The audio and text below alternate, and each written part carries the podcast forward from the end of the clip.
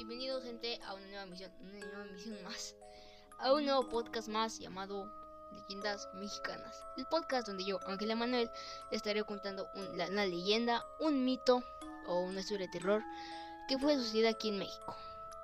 Les estaré contando a un invitado especial y a mi amigo Edwin, solamente que no se encuentra mi amigo Edwin, ni eh, nomás tengo un invitado especial, que es Cubos. Hola, Cristian, ¿cómo estás? Hola, muy buenas tardes.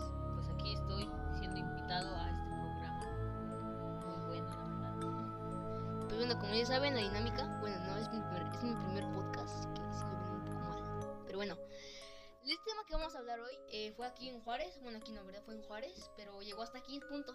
O sea, llegó hasta aquí a afectar a gente de aquí de San Luis Potosí. Ahorita voy a mencionar, bueno, voy a, mencionar unos estados que fueron ahí. El cobalto de Senta. ¿No has escuchado hablar de él? Mm, la verdad es que no. Sí Mira, déjate cuento algo curioso. ¿Te acuerdas de, teníamos un amigo que se llamaba Sotelo? Ajá. Karen Sotelo. Pues el que, el que empezó todo esto es el bisabuelo o el abuelo de, de Karen. Porque me dijo que trabajaba en un hospital, esto y lo otro, y fue como cachis. Y todo concordaba con esta historia porque más o menos había el cobalto 60. Y todo como. No, neta, neta, neta. Sí, sí. Bueno, comenzamos. Esto fue el día noviembre de 1917. El en el Centro Médico de Especialidades, un hospital en un hospital privado de Ciudad Juárez, Chihuahua. Compró una unidad de radioterapia con una fuente de cobalto 60, de ahí viene el nombre, la cual introdujo a México sin cumplir las normas vi- vigentes. Eh, pero sí, sí, ilegalmente. El equipo se mantuvo almacenado durante prácticamente, prácticamente seis años, debido a que el hospital carecía de personal calificado para operarlo. Vicente Sotelo Alardín, ahí viene Sotelo, entonces empleado del centro médico, decidió desmantelar la máquina el 6 de diciembre de 1983 para venderla como chatarra en el depósito conocido como el Yonke Fénix. Sotelo desarmó el cabezal eh, y extrajo un cilindro que contenía. Extrajo un cilindro que contenía. A ver, espera. ¿Dónde me quedé? Por acá, ¿no? Ahí está. Extrajo del cabezal un cilindro que contenía la fuente de cobalto 60. Posteriormente cargó el material en su camioneta donde perforó el cilindro provocando que algunos gránulos de cobalto 60 se dispersaran en el vehículo. La camioneta, o sea, la camioneta contaminada por los gránulos sufrió una falla. Eh, la camioneta sufrió una falla mecánica y permaneció varada cerca del domicilio de Sotelo en Ciudad Juárez durante 40 días. Por su parte, el Yonke Fénix el uso, eh, usó el uso de electromanes para manipulación de la chatarra, provocó que los granulos de cobalto 60 se esparcieran por el patio, ocasionando que estos fueran atraídos por los campos magnéticos de otras grúas y se mezclaron con otros metales. Esta chatarra radioactiva fue enviada a dos fundaciones de acero Chihuahua, a Chisa, una fábrica de varilla de construcción en la capital del estado, y Falcón, fabricantes de soporte para mesas. Se estima que para enero de 1984 la varilla y los soportes resultantes ya habían sido exportados a Estados Unidos y el interior de México. O sea que todo este material se, se esparció por todo México y por todo Estados Unidos. O sea, empezó de un de así de un señor que quiso sí, ajá, ajá, de un simple que quería ganar señor en su 1500 pueblo. pesos y terminó siendo en un Estados Unidos, en Sí, México. en- y afectando a muchas personas, hasta matando. Detección, ¿cómo se detectó la material radioactiva? Ahorita vamos a ver cómo se detectó. El 16 de enero de 1984, el Laboratorio Nacional de Los Álamos, ubicado en Nuevo México, Estados Unidos, detectó la presencia de radioactividad en las inmediaciones. El detector se disparó porque una camioneta que transportaba varilla producida por la empresa Chisa se había extraviado y pasó cerca del laboratorio. O sea que si la camioneta no se hubiera perdido, esto nunca hubiera pasado y nunca se hubiera o sea, detenido ahí ese momento. Que fue un poquito ya tarde, pero pues se paró, ¿no?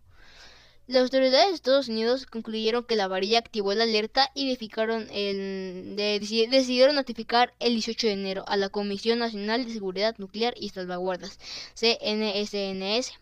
La comisión confirmó una amplia dispersión de material radioactivo y ordenó a Chisa suspender la distribución de varilla fabricada hasta verificar que no se encontraran contaminadas. Eh, las autoridades mexicanas también procedieron a la clausura del Yonke Fénix, el, pues Yonke Fénix, ¿no? El 26 de enero de 1984, el personal de la CNSNS detectó una camioneta abandonada que emitía niveles de radiación de hasta mil roentgenes. O sea, para que más o menos entiendas cómo fue esto, una persona que te saca de radiografías y eso, Sí. se, se expone a 50 roentgenes, roentgen, bueno, radiación, Radiación. al año. Al año. Y esto estaba hasta, ¿qué? Él metió una radiación de hasta mil roentgenes. O sea. O sea, era como si hubieras trabajado 15 años de, de, de, de sacando muestras, pero fue solamente de un día por hora. Eh, o sea que esto, si tú, por ejemplo, las personas iban y se tomaban una caguama en la camioneta, iban y los niños iban a jugar a la camioneta y así, y pues era como que estaban exponiendo a mucha, mucha radiación. Y pues está cabrón, ¿no? Está. Está fuerte, está potente. por hora, ya que el vehículo se encontraba en una zona densamente poblada. Fue remolcado por una grúa hasta el parque Chamizal. Eh, gracias a la camioneta, la comisión dio con Vicente Sotelo, quien confirmó ser dueño y aclaró que procedía del Centro Médico de Especialidades. Tras, las labores de investigación de la CNSNS, concluyó que además del Yonke Fénix y las empresas Achisa y Falcón, otras tres compañías habían recibido el material contaminado. Fundival, localizado en Gómez Palacio Durango, Alometales Monterrey y Nuevo León y Duracero en San Luis Potosí. O sea que toda esa reacción llegó hasta acá porque se transportó el material de aquí, a, de, o sea, de, de Juárez a San Luis Potosí y o sea, puede que tu casa esté con amarillas contaminadas. Ay, no. Puede ser. Puedo morir. Sí, de hecho te da cáncer, dábila purino. mm, Y así, lo- lo- o sea, por ejemplo, estás en tu casa y te empieza, a- en un cuarto específico, te empieza a doler la cabeza, puede ser que algo radioactivo o Ah, un problema. la. Ah. Oh, Fíjate que a mí varias veces me ha dolido la cabeza aquí. sí, Sí. hay que buscar. La recu- ¿Cómo se recuperó todo este material radioactivo? radioactivo? Que ni se recuperó todo, fueron como que 2.000 toneladas que se recuperaron de las 6.000 que habían hecho. Los trabajadores de, descontaminación iniciaron el 20 de enero de 1984, dos días después que la CNSNS fue notificada por las autoridades estadounidenses. Entre el 8 de febrero y el 14 de abril se, realizaron labores de localización y confinamiento de material contaminado en el Yonke Phoenix. Durante esos meses también se efectuaron trabajos de descontaminación en las empresas Achizas y Falcón. Y Falcón. Además, iniciaron la detección de cargamentos con varilla contaminada en 17 estados de la República. Si tú vives en uno- de estos estados que acabo de mencionar, que voy a mencionar, ya valiste, madre. Ya, ya te moriste, ya valiste. La comisión logró recuperar 2.360 toneladas de varilla sin utilizar, además que recorrió más de 17.000 construcciones y terminó la demolición de 814 inmuebles. Sin embargo, en junio de 1984 aún habían mil toneladas de varilla contaminada sin localizar repartidas en los estados de Chihuahua, Sonora, Sinaloa, Baja California, Baja California Sur, Coahuila, Nuevo León, San Luis Potosí, Guanajuato, Jalisco, Zacatecas, Tamaulipas y Querétaro, Durango e Hidalgo Ya valimos. potente, estuvo muy potente, ¿no? Ya valimos, ya valimos, monstruo. Tantito. Que va a tomar agua. ¿Lo quieres tú? Sí, sí, no. La CNSNS también logró recuperar la totalidad de las 30.000 bases para mesas contaminadas, además del 90% de las 1.000 toneladas de varilla contaminada que fueron exportadas hacia Estados Unidos. Sin embargo, la labor de recuperaciones de varillas fue más complicada en otros estados. En Sonora se identificaron 434 toneladas de varilla dismenizadas a lo largo del estado, incluyendo la capital de Hermosillo en Hidalgo. De hecho, algo curioso es que el, el- creo que el mall de, Juárez se construyó con ese material reactivo. Hubieron varias construcciones grandes que tuvieron que demoler por, Por, la material reactivo. Hay un, de hecho estaba viendo en Facebook que un, un hotel de que se llamaba Presidente o algo así, que fue demolido porque tenía material Ok. reactivo. Mm. Y no sé bien, pero o sea, lo destruyen y todo el aire se va para allá. O sea, más radiación. Pero bueno. En algo se recibieron 80 toneladas, se distribuyeron entre nueve municipios, mientras que 42 toneladas fueron recuperadas en las ciudades de Zacatecas y Fresnillo, en Zacatecas. En dichos estados también se ordenó la demolición de cientos de barrios y viviendas construidas con material contaminado que hace rato decías. Sí, exactamente. Vamos a ver cómo se almacenó, todo ese material que bien y se almace- almacenó, de hecho, para, para la descontaminación, por decirlo así, de la camioneta, de llevar de un parque chamizal, que está cuando pasó por la de sabe qué. O sea, solamente pusieron cemento en la camioneta Ajá. Le pusieron una lona y se le llevaron rápido al, al, al parque y le pusieron tierra y una lona. Y Qué seguridad. Sí, o sea, seguridad 10 de 10. Y de hecho, es más el, el, el, el güey del que cuidaba, el, o sea, desde el seguridad de guardia, en- que cuidaba del parque Chamizal, que se llamaba Don Chuy. Don Chuy no podía faltar en esta historia. Y cito, de hecho la gente se llevaba las, las varillas contaminadas. O sea, aún así, sí. O sea, el, el señor le decía, no, sí, llévenselas, no tienen nada. Y fue como que no mames. En febrero de 1964, la CNSNS identificó un periodo en el desierto de Samalayuca, próximo a la estación desierto de ferrocarril Chihuahua Ciudad de Juárez, para la construcción de un cementerio, donde alojar el material. De este modo, las varillas fueron recolectadas en Chihuahua. Se, almacenaron en septiembre de 1964 en un lugar de- de- denominado como la Piedrera, mientras que por el material recolectado, en otras zonas se optó por los cementerios de Maxquico, Estado de México, y uno cercano a Mexicali, Baja California, donde se, se depositaron 70 y 115 toneladas de varilla respectivamente. De acuerdo con las cifras de la CNSNS, se almacenaron en la piedra 2.930 toneladas de varilla contaminada, 1.738 toneladas de material contaminado, en proceso, 200, en proceso 200 toneladas de bases metálicas y 1.950 toneladas de chatarra contaminada. 860 toneladas de contenedores con gránulos y o material contaminado y 29.191 toneladas de tierra, escoria y plasta contaminada. O sea, toda esa, el polvo y eso, No. la basura Polvo. contaminada que tocaron el material y pues contaminaron. Y pues ahí se más toneladas. En 2001, un reportaje del Universal acusó que 110 toneladas de residuos reactivos derivados del incidente de Ciudad Juárez se mantenían al aire libre. Las varillas estuvieron en la Sierra de Nombre de Dios entre 1985 y 1998.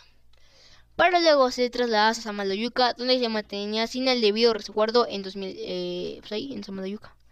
En 2004, un análisis de la Universidad Nacional Autónoma de México reveló que los niveles de radiación en Samalayuca eran alar- alarmantes y criticó que los residuos se conservan sin las medidas de contención adecuadas. Mm. ¿Cómo se expuso todo esto a la, la población? Vamos a decirlo a continuación. Es que sí te cansas. Eso también la garganta que cuando acabo un podcast así. 185 las- Bueno, sí ya, continuamos. Según el informe de 1985, la CNS, alrededor de, alrededor de 4.000 personas resultaron expuestas a la radiación del cobalto 60 como consecuencia del incidente. Se calcula que casi el 80% de las personas que recibió una dosis menor a los 500 mrm, equivalente a 0.005 S de SB, 18% entre 0.5 y 25 REMS, 0.005 eh, 0.25 SB y solo 2%, cerca de 80 personas, recibió dosis superiores a los 25 REMS. Eh, 0.25 SB. De estos 5 personas que recibieron una dosis de 300 y 700 REMS, o sea, ya es que te platiqué que las personas que sacan radiografías se exponen a 50 SB, bueno, REMS, al año. Estas personas por un día estaban exponiendo a 300 y 700 REMS. Y pues de ahí, por ejemplo, una persona pudo haber, eh, sí, toda esa radiación, tuvo un hijo y su hijo va a tener superpoderes. Va a volar, va a tener la llave del purino, va a ver la oscuridad y todo eso. ¿En serio? No, No. pero sí va a tener enfermedades crónicas que se van a ir siguiendo entre generación y generación. Sí. O sea que el señor nada más quiso vender ese material y terminó siendo un cagaderosaurio, o sea, así un pedote así, cabrón. Y solo 2%, cerca de 80, ah no, no me quedé. 25 REM 0.25 SB. De estos 5 personas recibieron quedé. También. También se examinó a los vecinos de la camioneta contaminada, determinándose que tres personas recibieron una dosis por encima de los 100 REMs, un SB. Pues ya, ya acabamos esto. ¿Tú qué opinas. Master? ¿Tú qué opinas? No, pues opino que sí estuvo muy feo ese caso, la verdad. Y que llegara a tantos países no me lo esperaba. De una sola camioneta Sí. llegó a. La de un señor que quiso perforar un de este que brillaba azul y, Y, lo pues, soltó y fue como que no. pues, Pero sí estuvo muy potente, la verdad. Yo todavía me acuerdo de nuestra amiga que se llamaba Karen. Karen, sí. Sí, es que yo digo que sí fue bisabuela o bisnieta. O sea, Uy, pudimos claro. haber estado expuestos a mucha radiación. Mucha radiación. La, la She-Hulk. Pues nada más que decir, señores. Terminamos esto. ¿Cuánto duró el podcast? Duró un poquito, ¿no? Pues sí, porque pues tú Yo lees muy que rápido. más, sí. Tú lees muy rápido. Leo bien rápido. Pues, Bueno, Luego pues, si ni se me entiende. Prácticamente si 15 nace un minutos. niño- prácticamente si nace un niño en esa época se convertía en Hulk. Exactamente, sí. Aunque- Niños arañas y todo eso. Niños arañas. Ahorita tener superpoderes. Ay, imagínate. Tener cuatro brazos. Qué Y chido. ser rojo. Hola. Y que brille su y eso. De hecho, también se me olvidó mencionar que los trabajadores del hospital, para recoger todo el material contaminado que se había dejado por ahí, hace cuenta que los metían con bolsas de plástico, Ujú. agarraban una pala y ahora les pónganse a excavar todo ese material contaminado. ¿No? Sí, sin bolsas. ningún cuidado. Y de hecho, lo- los hospitales le dijeron que si, salía, si salían del, del hospital, los iban a. No recuerdo cómo se llamaba. Pero tal que no se podían salir. Habían firmado un contrato de que no se podían salir. Y las medicinas de toda la región que estaban recibiendo les pagaban ellos. O sea, ni el hospital se le corrió tantito por la cabeza pagarle por lo menos las medicinas. O sea, es un hospital. Mm, Pero pues. Está cabrón. Pienso que, pienso que mi voz está oyendo muy poquito. Sí, exactamente. Es que está muy pegado, está muy despegado el micrófono. Hola. ¿Te imaginas que no ha grabado nada? No, sí, está. Sí está grabando, ¿no? Bueno, Creo que sí. terminamos hasta aquí el podcast. Gracias por si se quedaron hasta aquí, gracias por quedarse hasta aquí. Por Pásenla bonito. también, Ajá, sí. Pásenla bonito. Bye. Buenas noches. Si sus abuelitos estuvieron en esa época, pregúntenles. Sí, que si no construyeron una, una casa con material de hachiza y esos, ¿ok? Bueno, adiós. No, hasta luego. Adiós. Bye.